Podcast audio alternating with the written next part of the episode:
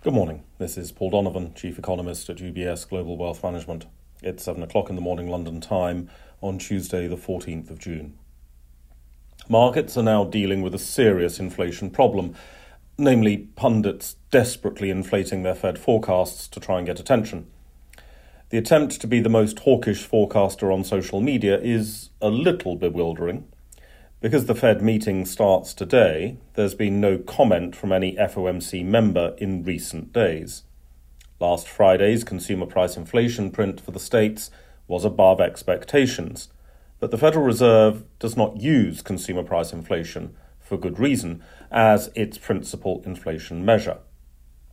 Inflation is falling or even turning negative in the areas where Fed policy can be expected to have an effect a quarter of the US consumer price inflation print was exhibiting disinflation or outright deflation. Demand in the US is slowing.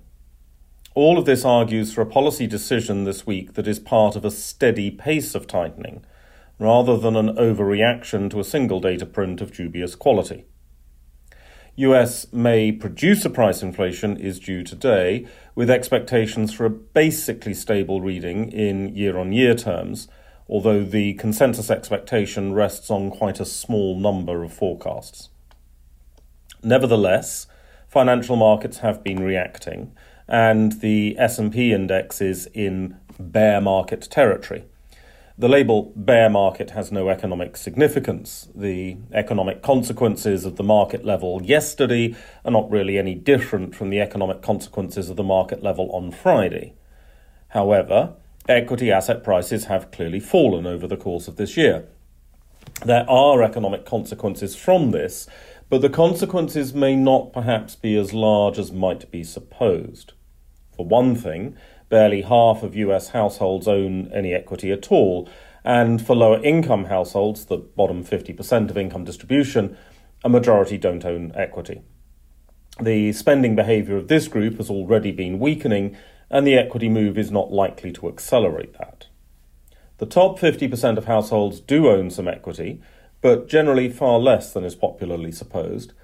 It's possible that the drop in equity values will create a negative wealth effect and make such households more cautious in their spending. However, this group has a lot more savings, including retained pandemic savings, which should act as something of a cushion more interesting question is whether the equity market moves lead to any change in behaviour by corporates, more restrained hiring, or investment plans, for example. The crypto world is imploding again. Does this matter? Not really.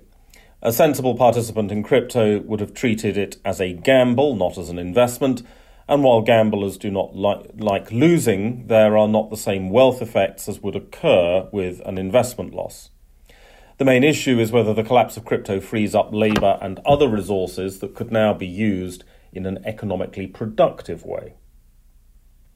UK May labour market data showed a modest employment increase. The German ZEW sentiment poll and in, from the US, the NFIB small business poll are also due. The NFIB survey tends to correlate with Republican economic views. That's all for today. Have a good day. UBS Chief Investment Office's investment views are prepared and published by the global wealth management business of UBS AG or its affiliate, UBS. This material has no regard to the specific investment objectives, financial situation, or particular needs of any specific recipient and is published for informational purposes only. As a firm providing wealth management services to clients globally, UBS AG and its subsidiaries offer both investment advisory services and brokerage services. Investment advisory services and brokerage services are separate and distinct, differ in material ways, and are governed by different laws and separate arrangements. In the USA, UBS Financial Services Inc. is a subsidiary of UBS AG and a member of FINRA SIPC. For information, please visit our website at ubs.com forward slash working with us. For a full legal disclaimer applicable to the independent investment views produced by UBS, please visit our website at ubs.com forward slash CIO dash disclaimer.